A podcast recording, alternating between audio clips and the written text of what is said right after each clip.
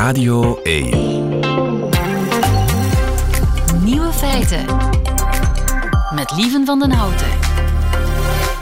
Dag en welkom bij de podcast van Nieuwe Feiten van 3 maart 2022. In het nieuws vandaag dat Oekraïners tanks niet moeten aangeven aan de belastingen. Op sociale media circuleren verschillende filmpjes van Oekraïners die Russische panzervoertuigen of ander militair materieel in beslag nemen, oud ijzer met veel waarde in veel gevallen. En nu redeneert de Oekraïense fiscus dat de acquisitie van Russische tanks niet het resultaat is van een normale transactie, maar wel het gevolg van de Russische agressie. Ook zegt de Belastingdienst dat de waarde van Russische tanks niet hoger is dan 100 keer het Oekraïense leefloon. En dus is een tank scheefslaan belastingvrij. Toch één lichtpuntje voor de Oekraïners. De andere nieuwe feiten vandaag. Russen kopen massaal teters. Tether, dat is een cryptomunt. Russische journalisten die iets anders vertellen dan het Kremlin, die vliegen straks in de gevangenis. Naast Noord-Korea, Syrië en Wit-Rusland weigert ook Eritrea om de inval in Oekraïne te veroordelen. En Rika Ponet helpt een luisteraar met een vraag die hierop neerkomt: wat als je lief niet loskomt van zijn ex? De nieuwe feiten van Grof Geschut die hoort u in hun middagjournaal. Veel plezier. Nieuwe feiten. Russische journalisten die iets anders vertellen dan het Kremlin riskeren 15 jaar cel, wellicht. Jaron Kamphorst, goedemiddag. Goedemiddag. Je bent de Rusland-correspondent van Trouw, de Nederlandse krant.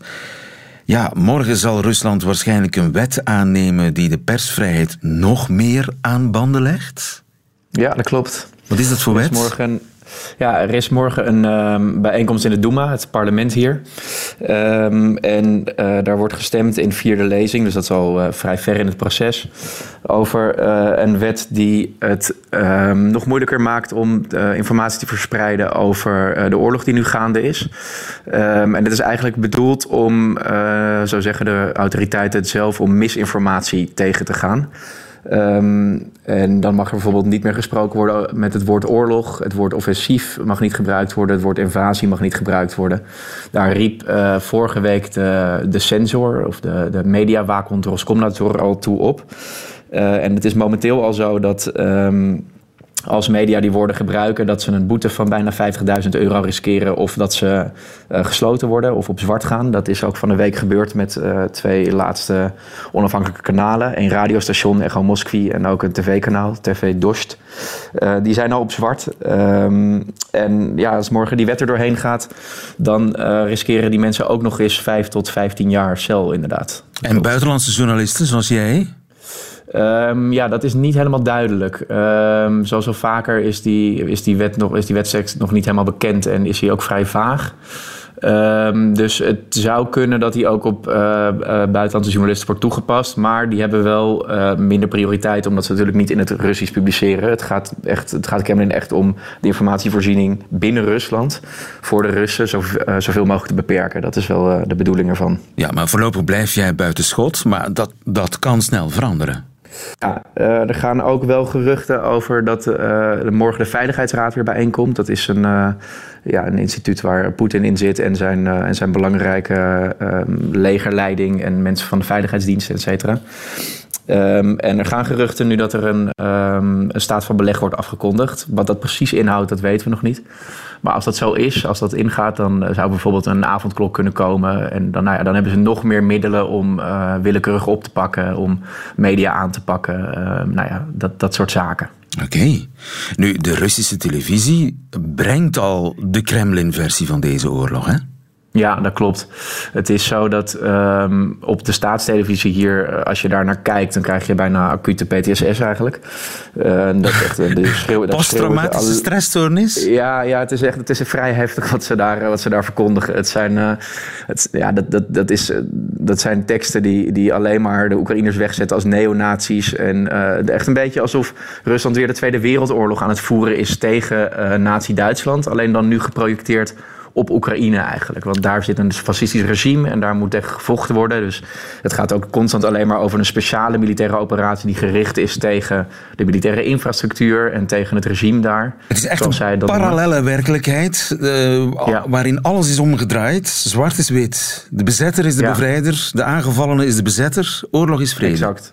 Exact, want er, zitten, er zijn ook bijvoorbeeld beelden van Kharkov en Kiev, twee grote Oekraïnse steden, waar nu, waar nu bommen opvallen en waar echt heel veel burgerdoden al zijn gevallen. Die, ja, dat zie je niet op de Russische tv. Dat is echt, dat is echt uitgesloten. Ja, het zijn eigenlijk de, de Oekraïners die bombarderen.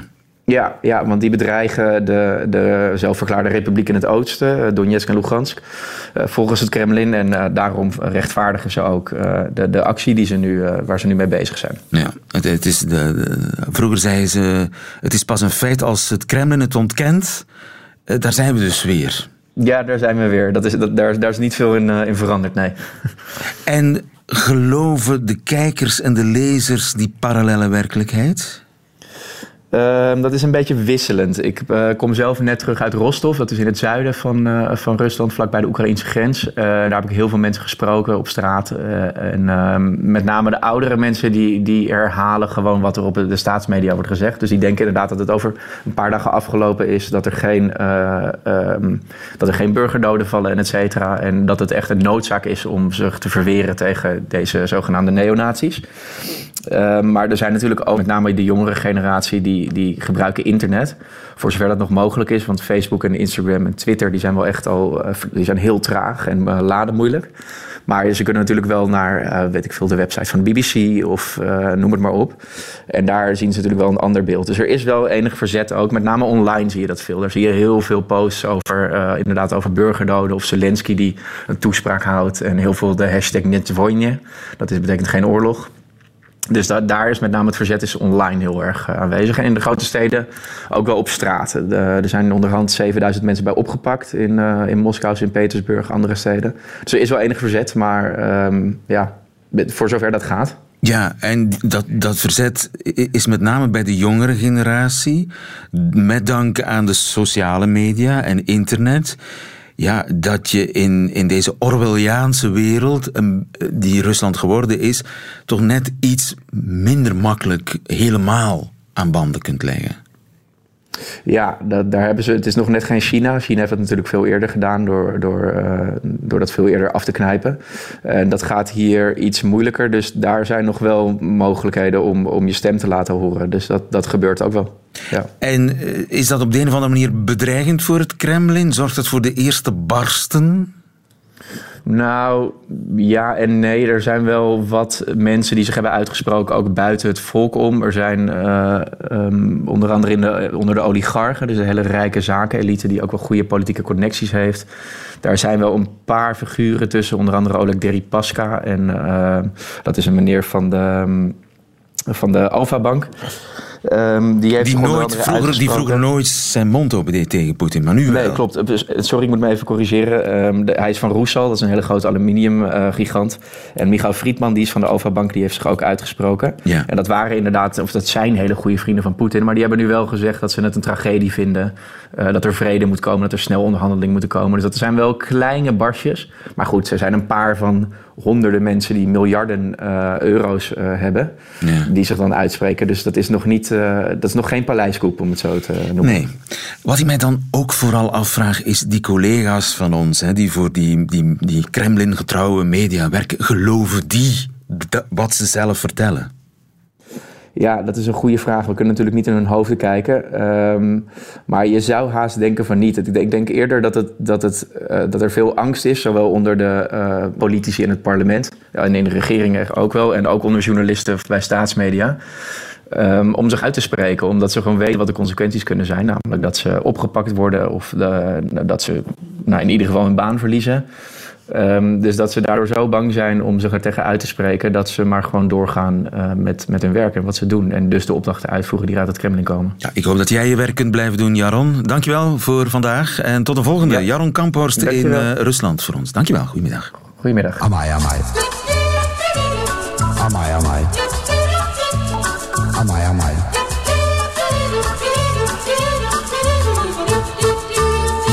feiten. De Russen die kopen tegenwoordig massaal cryptomunten en dan vooral Tether. Thomas Maas, wat zeg ik Thomas Maas? Thomas Paas. Dat had misschien Thomas Maas moeten zijn, maar het is Thomas Paas. Goedemiddag. Goedemiddag, het, uh, het, is inderdaad met Thomas Paas. Met Thomas Paas. Zullen we het moeten doen vandaag? Goedemiddag. U bent advocaat en expert cryptomunten. Uh, deze maand zou er voor 31 miljoen euro aan teters zijn gekocht met Russische roebels. En dat is een mm absoluut record. Er is ook 10 miljoen euro aan bitcoin gekocht met roebels. Maar Tether, ja. sorry, ik had daar nog nooit van gehoord. Wat is dat?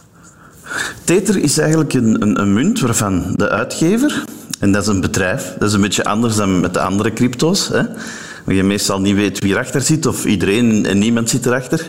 Hier is het een bedrijf dat zegt 1 Tether is 1 dollar waard. Ja. Okay. En dus als je bijvoorbeeld met het probleem zit dat je veel met roebel werkt, een, een munt die nu zwaar onder druk staat, dan ben je natuurlijk geïnteresseerd in iets stabieler. En dan ga je dat proberen in allerlei zaken om te zetten, waaronder dus die tether, in de hoop dat die dan wel zijn waarde behoudt. Ja, en die hoop is waarschijnlijk terecht. Ja, uh, we zien, het zijn niet alleen Russen, het zijn ook heel veel anderen die uh, van Tether gebruik maken momenteel. Het is de meest gebruikte stablecoin vandaag de dag. En met stablecoin bedoel ik dus net dat die koers altijd 1 Tether, je moet altijd 1 dollar blijven. Ja. En dus ja, de Tether is populair, absoluut, ook in Rusland. Want je hebt natuurlijk niet die mega winsten, maar ook niet die mega verliezen van ja, de bitcoin. Klopt, de, zeg de, roebel is, de, de roebel is zwaar onderuit gegaan, geen wonder, hè, met alle sancties. Uh, en uh, ja, dan, dan, dan, is, dan is er de jacht op dollars, hè, de traditionele veilige haven. Dollars ook heel moeilijk te krijgen. Dus dan gaan mensen kijken en dan komen ze een beetje automatisch uit bij dingen zoals die tether. Ja. Nu, de vraag is, uh, kan je met die tether eventueel mogelijke sancties omzeilen? Je zou daar op kleine schaal mogelijke sancties uh, mee kunnen vermijden. Maar als u me zegt dat uh, het record net werd gevestigd, hè, als ik die bedragen hoor, dat gaat niet over de grote bedragen die een staat als Rusland nodig heeft hè, of zou kunnen gebruiken uh, om sancties te ontwijken.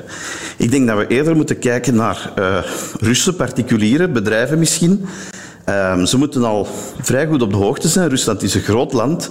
Niet iedereen uh, heeft daar internet, uh, andere zaken. Je moet al heel veel, toch al wel wat kennis hebben om ervan gebruik te maken. Dus kan het, het kan in theorie gebruikt worden om sancties te omzeilen, maar als we kijken naar de realiteit, naar de, naar de ingezette bedragen, ja. dan is dat redelijk beperkt. Ja, voorlopig zijn dat nog kleine bedragen, maar dat kan natuurlijk snel veranderen. Hè? Tegenwoordig weet je nooit, de, de, de wereld verandert heel snel. Ja, ja anderzijds, de, de, de, de, de sancties zijn, zijn echt niet van de poes. Hè? Dus de bedragen die, die Rusland nodig zou hebben om, om zinvol wat met die crypto te doen, om sancties te ontwijken, zijn zo groot dat het wel zou opvallen. Een paar miljard tether kan je natuurlijk niet ongemerkt kopen. Dat zou beginnen opvallen. Um, en, en, ja, daar draait het toch over. Hè? Ja. Dus uh, we, gaan zeker, we gaan zeker nog een toegenomen gebruik zien. Dat zien we altijd wanneer er sancties zijn. Ook wanneer er het niet over sancties gaat, maar bijvoorbeeld om een munt uh, die keldert. Hè? Uh, ja. Denk aan Zuid-Amerika gebeurt dat soms, muntcrisissen. Dus ik verwacht wel dat het verder gaat stijgen. Ik verwacht momenteel niet dat het echt een impact gaat hebben op de op de sancties. Ja. Daarvoor heeft Rusland nog wel andere manieren, denk ik. Ja, maar Tether heeft geen... Wat zeg je nu? Tether? Tether? Tether? Dat, dat is vrij, denk ik. tether. We zullen. Klinkt zo om alle discussies te vermijden. Ja. Uh, tether uh, heeft uiteraard geen SWIFT nodig. Hè? Dat, bank, dat betaalsysteem waarmee banken onderling... Uh, ja, of wanneer, waarmee mensen eigenlijk betalen ook. Hè? Dus dat ontsnapt volledig klopt, aan SWIFT. Klopt, klopt. Maar ik denk dat, voor een, dat staten nog altijd het liefst met andere staten uh, handelen. En ik zou daarom vooral in de gaten houden wat uh, niet-westerse landen als, als China bijvoorbeeld doen. Uh, of andere. Hè. Ik denk dat dat voor de Russen veel... Enfin, voor, als we spreken over wat een staat nodig heeft, of een economie als Rusland, ik denk dat China veel belangrijker is, bijvoorbeeld wat hun houding is, uh, of zij mee gaan werken aan de sancties. Ik denk nog altijd, als we kijken op het niveau van staten, hè, dat die dingen voorlopig toch nog altijd belangrijker zijn. Neemt niet weg dat, dat individuen, families, bedrijven uh, wel degelijk meer van die tether gaan gebruik maken. Dat, uh, dat is wel iets dat erin zit, absoluut. Ja, en Tether ontsnapt aan SWIFT. Dus als, als we nog verder gaan met het uh, uit SWIFT stoten van uh, Rusland en van Russische banken, dan ja, ben je maar goed met je teters als Rus. Ja, ja klopt. klopt. Maar vergeet, ja, zeker. Het is, dus we gaan naar alles kijken. We gaan ook naar cashdollars kijken natuurlijk. Hè. Oh, Eh, cash. dus we gaan op, op sommige- Papier. Ja. Cash, leeft nog altijd, hè? de briefjes, hè? de groene briefjes in dit geval. Dus we gaan naar alles kijken. Nee, maar het is zo, dus, dus alles wat niet SWIFT is, wo- wordt daardoor automatisch aantrekkelijker natuurlijk. Maar vergeet niet dat er tussen eh, centrale banken of tussen banken die niks met het SWIFT-systeem te maken hebben, eh, weer al, ik verwijs naar de relatie China-Rusland, ook heel veel dollars circuleren. Hè? Die ontsnappen dan ook aan de controle. Hè? Ja. Eh, maar ik denk dat die voor overheden, zoals die van de Russen, nog altijd eh, allee, interessanter zijn. Maar nee, inderdaad, we gaan op zo'n moment naar alles kijken. En, en Tether en andere stablecoins, die gaan, die gaan een toegenomen gebruik zien. Ja, Dus, ik, weet, zo. ik, ik heb nergens verstand van, dus ik zit maar luid op te denken. Natuurlijk is zo'n Tether ook een bedrijf, net als Swift. En eh, ja. je, je zou van Tether kunnen vragen om mee te werken aan sancties. Dat is, dat is zeker een... Dat, is zeker een, eh, een, eh, dat, dat, kan, dat kan zeker gebeuren. Dat is, wat ik, dat is een beetje de kwetsbaarheid van, van iets als Tether. Hè. Het is geen zuiver crypto. Hè. Er zit nog altijd een bedrijf achter dat die onwisselbaarheid garandeert. Hè. En je zou in theorie inderdaad dat bedrijf ehm, eh, onder druk kunnen zetten. Hè. Eh, nu dat gezegd zijnde, als we kijken, eh, crypto wordt door iedereen gebruikt in, eh, in het conflict momenteel. Ook wat de Oekraïners doen, is ook wel zeer interessant om te volgen. Hoezo? Wel, ze hebben eh, via, zoals we weten, bepaalde problemen met hun infrastructuur op zijn zacht gezegd. Door de Russische inval is veel verwoest. Ja. Er zijn banken overvallen en dergelijke. En zij zamelen nu eh, crypto in hè, om eh, mee, ja, mee de oorlog te financieren, eigenlijk. Mee, om, mee om mee de strijd te financieren. En dat gaat over, als ik de bedragen vergelijk, dat gaat vandaag al over 50, 60 miljoen dollar. Hè. En, en die, die rol speelt crypto ook op dit moment. En dat is een beetje waarvoor het meer, meer de natuurlijke rol, denk ik, eerder dan sancties ontwijken, is het om in die heel moeilijke omstandigheden, hè, waar, waar banken eh, en dergelijke niet, niet werken of niet, niet meer kunnen werken. En er geen eh, briefjes meer uit, nog, de, eh, uit ja. de automaat komen? Ja, exact. Om, om daar toch nog ja, toch voor iets van een, van een economie te zorgen. Hè? En dat, eh, dat, is, dat is ook een deel van het cryptoverhaal natuurlijk. Ja, eh, crypto en de oorlog. eh, er, het kan eventueel gebruikt worden om sancties te omzeilen, maar we moeten ons daar niet op verkijken. Er zijn nog veel belangrijkere manieren voor Rusland om aan die sancties te ontsnappen. Begrijp ik. Thomas Paas, dankjewel. Goedemiddag. Dankjewel, dankjewel. Fijne dag. Ook de Verenigde Naties die veroordelen de Russische invasie in Oekraïne. En vijf landen zijn het niet eens met die veroordeling, zo bleek in de algemene vergadering. Rusland zelf, uiteraard. En dan Wit-Rusland, Syrië, Noord-Korea en Eritrea. Stijn Verkruijsen, goedemiddag. Goedemiddag. Onze Afrika-watcher op de VRT. Eh, Poetin heeft dus kennelijk nog vier vrienden over onder zijn collega's. En het, het zijn niet de, ja, de gezelligste. Nee? Lukashenko, right? Assad, Kim Jong-un. Ja, mijn vader zei altijd, wie met hen verkeert, wordt met hen vereerd. Hè? Ja. Maar er is dus nog een nummer vier. En wie is dat? Dat is Isaias Afwerki. Dat is de president van eh, Eritrea sinds 1 1991, toen Eritrea onafhankelijk werd van Ethiopië. En een dictator, een, eh, een autocraat.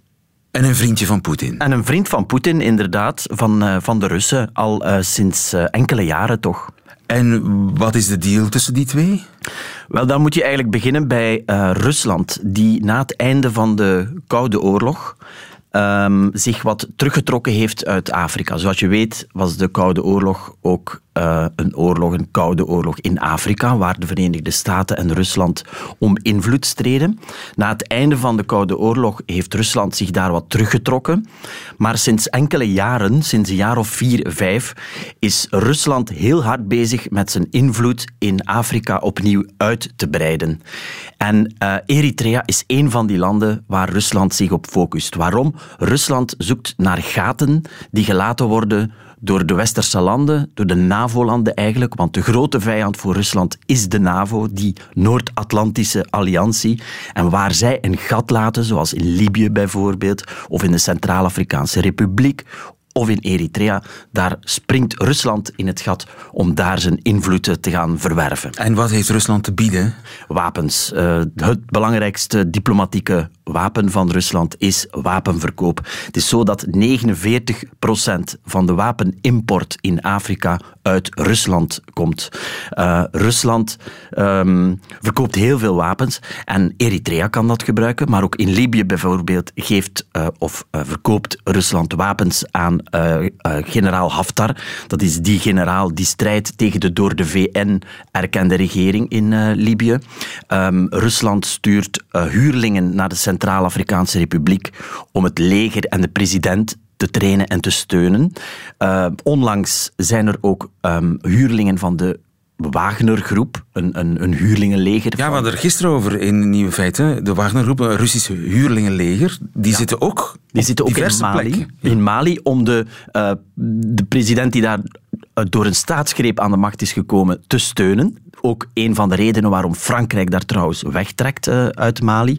Um, dus, uh, dus ook in Afrika is de Koude Oorlog weer terug, weer opgewarmd. Er woedt de strijd tegen de NAVO volop. Uh, ja. Rusland doet er eigenlijk alles aan om langs die noordflank van de NAVO-landen eigenlijk ook tegengewicht te bieden, tegenwerking, pesten bijna uh, van de NAVO-landen. Waar het maar kan, ze, het, het maakt hen eigenlijk niet veel uit. Uh, ze springen gewoon in het gat waar ze kunnen. En um, aan de andere kant Isaias Afwerki, de, de president van, van, van Eritrea, die um, heeft Rusland ook nodig. Dus beiden hebben elkaar nodig en, uh, en, en dat is die vriendschap. En wat betekent dat voor de gewone Eritreër? Ja, voor de gewone Eritreër, die uh, zijn ellende gaat gewoon maar door natuurlijk. Uh, het is Isaias Afwerki, de president zelf, die zijn invloed in het oosten van Afrika wil uitbreiden.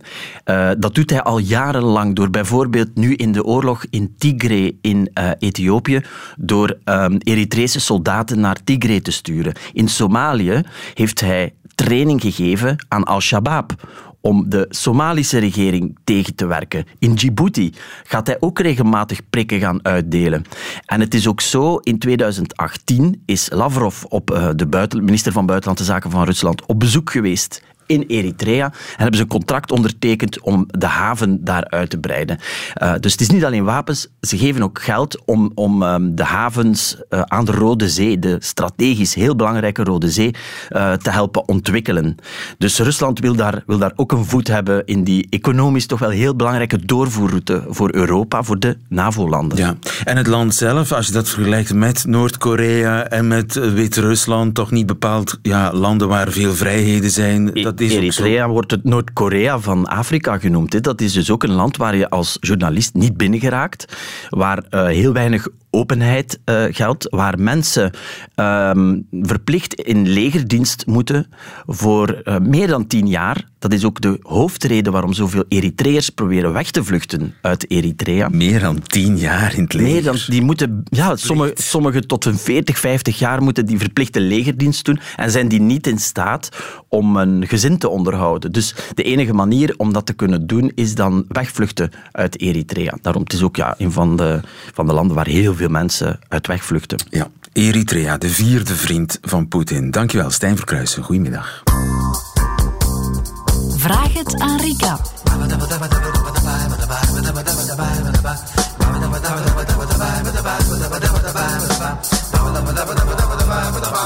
Ik heb post gekregen van Sarah, die 39 is en die een vraag heeft voor Rika. Goedemiddag, Rika Ponet. Goedemiddag, lieve. Zoals elke donderdagmiddag present in Nieuwe Feiten. Sarah schrijft: Mijn vriend en ik zijn ruim zeven jaar samen. De relatie kwam tot stand vlak na mijn breuk.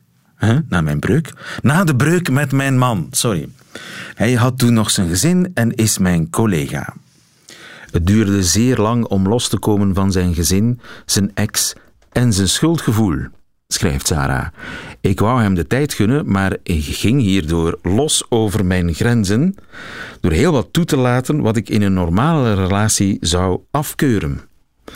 Na al die tijd voel ik dat hij meer en meer voor mij kiest, maar om de haverklap noemt hij zijn ex. Ze bellen, ze praten. Meestal over de kinderen. Dat kan ik plaatsen, hoewel ik moeite heb met de frequentie. Bij mij roept het pijn op, voel ik me onheus behandeld. Als ik dat benoem, dan wordt hij kwaad, dan rent hij weg en blokt hij me dagenlang af tot hij bekoeld is. Bij mij veroorzaakt dit twijfel, kan ik hiermee verder zonder steeds opnieuw pijn en twijfel te voelen. Ja. Rika. Hoe lang zijn ze samen? Ze zijn ruim zeven jaar samen. Wow, dat is een lange periode al eigenlijk. Hè. Ehm, ik denk dat die relatie op een heel ongelijke manier is begonnen. Ehm, en wat bedoel ik daarmee? Zij was al weg bij haar partner, dus zij was single. En hij uh, is weggegaan voor haar. Dat is iets heel anders. Um, een relatie beginnen met iemand, ook al ben je op dat moment nog volop in een verwerkingsproces van je vorige relatie. Als je kiest voor iemand um, en je bent bij iemand anders weggegaan omwille van het feit dat jouw eerste adres, dat je dat niet goed meer vond, dat is een heel ander soort uitgangspunt dan weggaan bij iemand of uit een gezin stappen uh, voor iemand anders. In het eerste verhaal heb je eigenlijk al een soort van afsluitend um, ja, een afgesloten gevoelsverhaal van dit wil ik niet meer, hier wil ik weg, uh, dit voldoet voor mij niet, ik rond dat af. In het tweede verhaal heb je eigenlijk een keuze gemaakt en een keuze die altijd met een enorme verlieservaring ook samenhangt. Hè? Want het ene is maar mogelijk geweest door het andere uh, af te wijzen. Dus dat is eigenlijk een moeilijke start. Dat is een hele moeilijke start. Dat uh, zie ik heel vaak, dat dat um, ja, veel schuldgevoel met zich meebrengt bij beide partijen. Hè? Want ik denk dat dat ook in dit verhaal speelt. Enerzijds, hij heeft het heel moeilijk om um, om te gaan met het, de pijn, het lijden die hij veroorzaakt heeft door zijn uh, gezin uh, achter te laten, zijn partner achter te laten. En zij heeft denk ik ook schuldgevoelens omwille van het feit dat zij ergens de oorzaak is van het feit dat hij die keuze gemaakt heeft. Dus dat is een mix van schuldgevoelens en moeilijke emoties die... Um, al zeven jaar duurt. Al zeven jaar duurt. En ja, wat denk ik in, in, in dit verhaal een hele belangrijke is voor hen beiden. Tot op vandaag heb ik het gevoel, uh, ze zegt ook van ik ben al ver voorbij grenzen gegaan en zo. Dat ze vindt het heel pijnlijk dat hij belt en dat hij daarmee bezig is. Dat aan beide kanten is er eigenlijk een gebrek aan begrenzing. Hij heeft nog geen grens getrokken naar dat oorspronkelijke verhaal. Hij is nog heel de tijd bezig met aanhaken daar en terzelfde tijd ook met haar een leven uitbouwen. Eh, dus die begrenzing is heel diffuus. Hij laat dat ook te ver toe nog. Eh, en er is niet echt een afscheid. Er is niet echt, eh, tot daar kan het nog, dat doe ik nog voor dat eerste gezin. Um, nee, van zodra er gebeld wordt, kan het. Daar zijn geen afspraken rond. Dat is duidelijk dat dat nog heel diffuus is als begrenzing. En zij van haar kant zit ook al zeven jaar in een soort van veroveringsverhaal. Ik moet er alles aan doen om hem bij mij te houden. Waardoor ook zij niet duidelijk begrenst, niet aangeeft, kijk, ofwel kies je voor mij en dan sluiten we onze relatiecirkel, want dat is het eigenlijk een stuk. Maar dat wil ook zeggen, oké, je hebt een ex, je hebt kinderen, dat vergt aandacht, dat vergt tijd, ik heb daar begrip voor. Zij maar, zit in een competitieve positie. maar zij zit nu in een... En dat dat dit kan nooit lukken. Zolang daar geen afspraken kunnen rond gemaakt worden van ehm, kijk, wij kiezen nu echt allebei voor elkaar. Uh, ik geef duidelijk aan wat mijn behoeftes zijn. Dit doet mij heel veel pijn als je heel de tijd nog in dat exenverhaal blijft hangen en in dat, uh, in dat gezin van oorsprong blijft hangen. Ik wil dat je daar een duidelijke grens stelt. Uh, kiest voor mij, want hij is nu langzaam voor haar aan het kiezen, zegt ze, na zeven jaar. Maar ze twijfelt dus ook nog. Hè. Ik heb het gevoel dat hij nu langzaam voor mij aan het kiezen is. Maar oh, oh noem eens zo'n grens die je kunt trekken. Ik denk, wat ik hen zou adviseren is, um, ga een tijd apart wonen. Um, Big step. Big step, absoluut. Maar dat zal hem verplichten om een echte keuze te maken. En zolang je ja, in, die veroverings, in dat veroveringsverhaal, in dat aantrekverhaal blijft zitten, geraakt dat niet opgelost, geraakt hij ook niet verder. En uh, ja, dan blijft het ook de hele tijd pijn en lijden en eindigt dat ook wel ergens hoor. Er komt een dag dat, ja, dat je dat niet meer opbrengt. Hè. Dat, is, uh, dat heeft weinig met gelukkig zijn te maken, hè, zoiets. Ja. Dus, maar dat is wel een hele grote stap, hè? Ja, uh, eventjes apart gaan wonen, dat is niet de relatie opbreken, hè. laat dat duidelijk zijn. Maar um, ja, dat, is, dat geeft ook... Kijk, hier ligt voor mij de grens. Ik wil dat je echt kiest voor mij. Um, want zoals zij het ook vertelt, het gaat heel de tijd over hem. Hè, over Um, ze zegt wel, ik heb eh, pijn en ik heb twijfel, maar terzelfde tijd is ze de hele tijd bezig met te kijken van, ja, wat voelt hij? Hij heeft nog veel contact met die ex. Als ik iets zeg, dan wordt hij boos, uh, dan blokt hij mij dagenlang af, dan haalt ze hem ongetwijfeld terug. Je ziet, zij past zich eigenlijk de hele tijd aan. Uh, en waardoor ook voor hem het weinig duidelijk is. Weet je, ik kan hier zo nog heel lang in dit soort van pingpongverhaal blijven hangen. Hè. Dat is inderdaad een radicale stap, uh, maar ik denk dat het de enige manier is om uh, aan beide kanten een soort van grensstelling te realiseren die nodig ja, is om dit verhaal Het is een tussenfase, want dan moet ja. er dan iets... Uh, wa, wa, en wat is dan de volgende stap?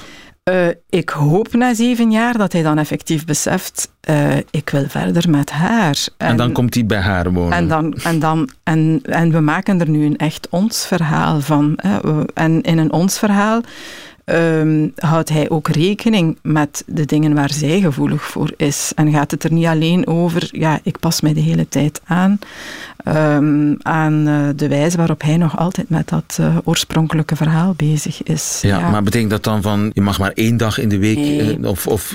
Vaak gaat dat niet over de inhoud van hoe vaker gebeld wordt, maar het gevoel dat daarbij leeft. Van eigenlijk als puntje bij paaltje komt, staat hij heel de tijd nog op afroep voor dat eerste verhaal. Dus als die ex belt, krijgt dat prioriteit. Als die kinderen er zijn, krijgt dat prioriteit. En ik ben altijd het vijfde wiel aan de wagen. En dan heb je misschien wel een, een nieuwe relatie of een nieuw leven, maar in wezen ben je nog vooral bezig met dat eerste verhaal. En daar gaat het over. Uh, het is ja, hij die eindelijk moet kiezen, ja, denk ik. En, en ja. enige shocktherapie is. Uh, uh, voor aangewezen. haar, en ja, naar haar toe, en zij is ook degene die de vraag stelt, zou ik dat, zou ik dat adviseren. Ja. Bedankt Sarah voor je vraag. Ik hoop dat we iets voor jou hebben kunnen betekenen. Als er nog mensen zijn die vragen hebben voor Rika, ze zijn altijd welkom op Radio 1, op, bij Radio 1, bij Nieuwe Feiten uit radio1.be. Tot volgende week. Ja. Nieuwe feiten. Radio 1. En dat waren ze, de nieuwe feiten van 3 maart 2022. Alleen nog die van Grof Geschut, nu het Belgisch-Nederlandse cabaretduo, in hun middagjournaal. Nieuwe feiten. Middagjournaal. Beste luisteraar. Goh, ja, geen idee eigenlijk. Ik ben er zelf nog niet geweest. Dat was het antwoord van de winkelmanager daarnet in het Weinigem Shoppingcenter toen ik aan de kassa van de kledingboutique vroeg naar de arbeidsomstandigheden in uw fabrieken in Bangladesh. Goh, ja, geen idee eigenlijk. Ik ben er zelf nog niet geweest. Toch een korte vraag. Wat deed jij überhaupt in het Weinigem Shoppingcenter? Gewoon, ik had een nieuwe joggingbroek nodig. Halleluja! U moet weten, beste luisteraar, in de drie en een half jaar waarin wij samen waren, heb ik Lander nooit zover gekregen om nieuwe kleren te kopen. Doorgaans loopt hij rond in een bijeengenaaide lapjesbroek of een oude wollen trui van zijn vader die tot op de naad versleten is. Ja, ik dacht een beetje self-care nu ik terug voor mezelf moet zorgen, kan geen kwaad, toch? Nee, goed zo. Jij komt er wel. Na een valse glimlach over mijn blijkbaar nogal irritante vraag voegde de winkelmanager er nog aan toe ik zou je er veel over kunnen vertellen, maar dat doe ik liever niet. Behoorlijk mysterieus en enigszins zorgwekkend. En nogal verwarrend. Had hij net zo goed kunnen zeggen: Ja, ze werken 20 uur per dag, zeven dagen in de week en krijgen als verloning drie koekjes en een schouderklop. U begrijpt, lieve luisteraar, dat mijn verontwaardiging nogal groot was en ik dacht: dit moet ik zeker vertellen in ons middagjournaal. Wat ik dan toch zeker ook belangrijk vind om daaraan toe te voegen, beste luisteraar, is dat moraalriddertje Lander Severins hier deze column staat in te lezen in een prachtige nieuwe flanellen joggingbroek. Ja, ja. Voor maar liefst 24,90 euro. Allee, Mirte. Uit diezelfde winkel. Ja, ik dacht... Ja, wat dacht jij eigenlijk? Ja, ik stond daar dan al aan die kassa, allee, allee met die broek zo. Jij was al gehecht, hè? Ja, eigenlijk wel. Precies, bingo. Ik dacht het al. Ja, uh, Lander hecht zich nogal snel. Ik ben nogal een snelle hechter. Maakt niet uit wat die winkelmanager had gezegd. Jij en je broekje, dat was al vier handen op één buik. Goh, het is nu wel genuanceerd. Friends for life. Het is echt genuanceerd. Hypocriet, zou je kunnen zeggen. Ja, wel naast En dat... toch even nog hier je punt willen maken over de schandalige omstandigheden in de fabrieken in Bangladesh, terwijl je er zelf vrolijk aan meedoet? Maar waarom doen ze daar zo geheimzinnig over? Ja, ik, ik zou willen dat dat in alle winkels gewoon bijhangt. Een fotootje van die fabrieken, blije werknemers, duimpje omhoog. Nou ja, of er hangen natuurlijk foto's van hoe slecht het eraan toe gaat. Exact, gewoon plain en simpel. Kijk, zo gaat het eraan toe. En dat het dan aan ons is om te kiezen of we daaraan meedoen of niet. Nou, Lander, ik ben in ieder geval al trots op je dat je überhaupt hebt ingezien dat je een nieuw broekje kon gebruiken. Hoef ik niet meer naar je blote billen te gapen tijdens het opnemen van onze columns. Dank u wel, Mirte. Met genoegen. Tot morgen.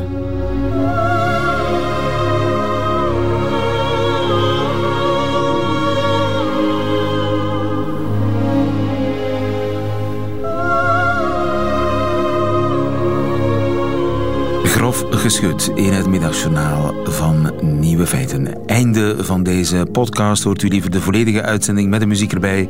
Dat kan natuurlijk live elke werkdag tussen 12 en 1 op de radio of on demand via de website of de app van Radio 1. Tot een volgende keer.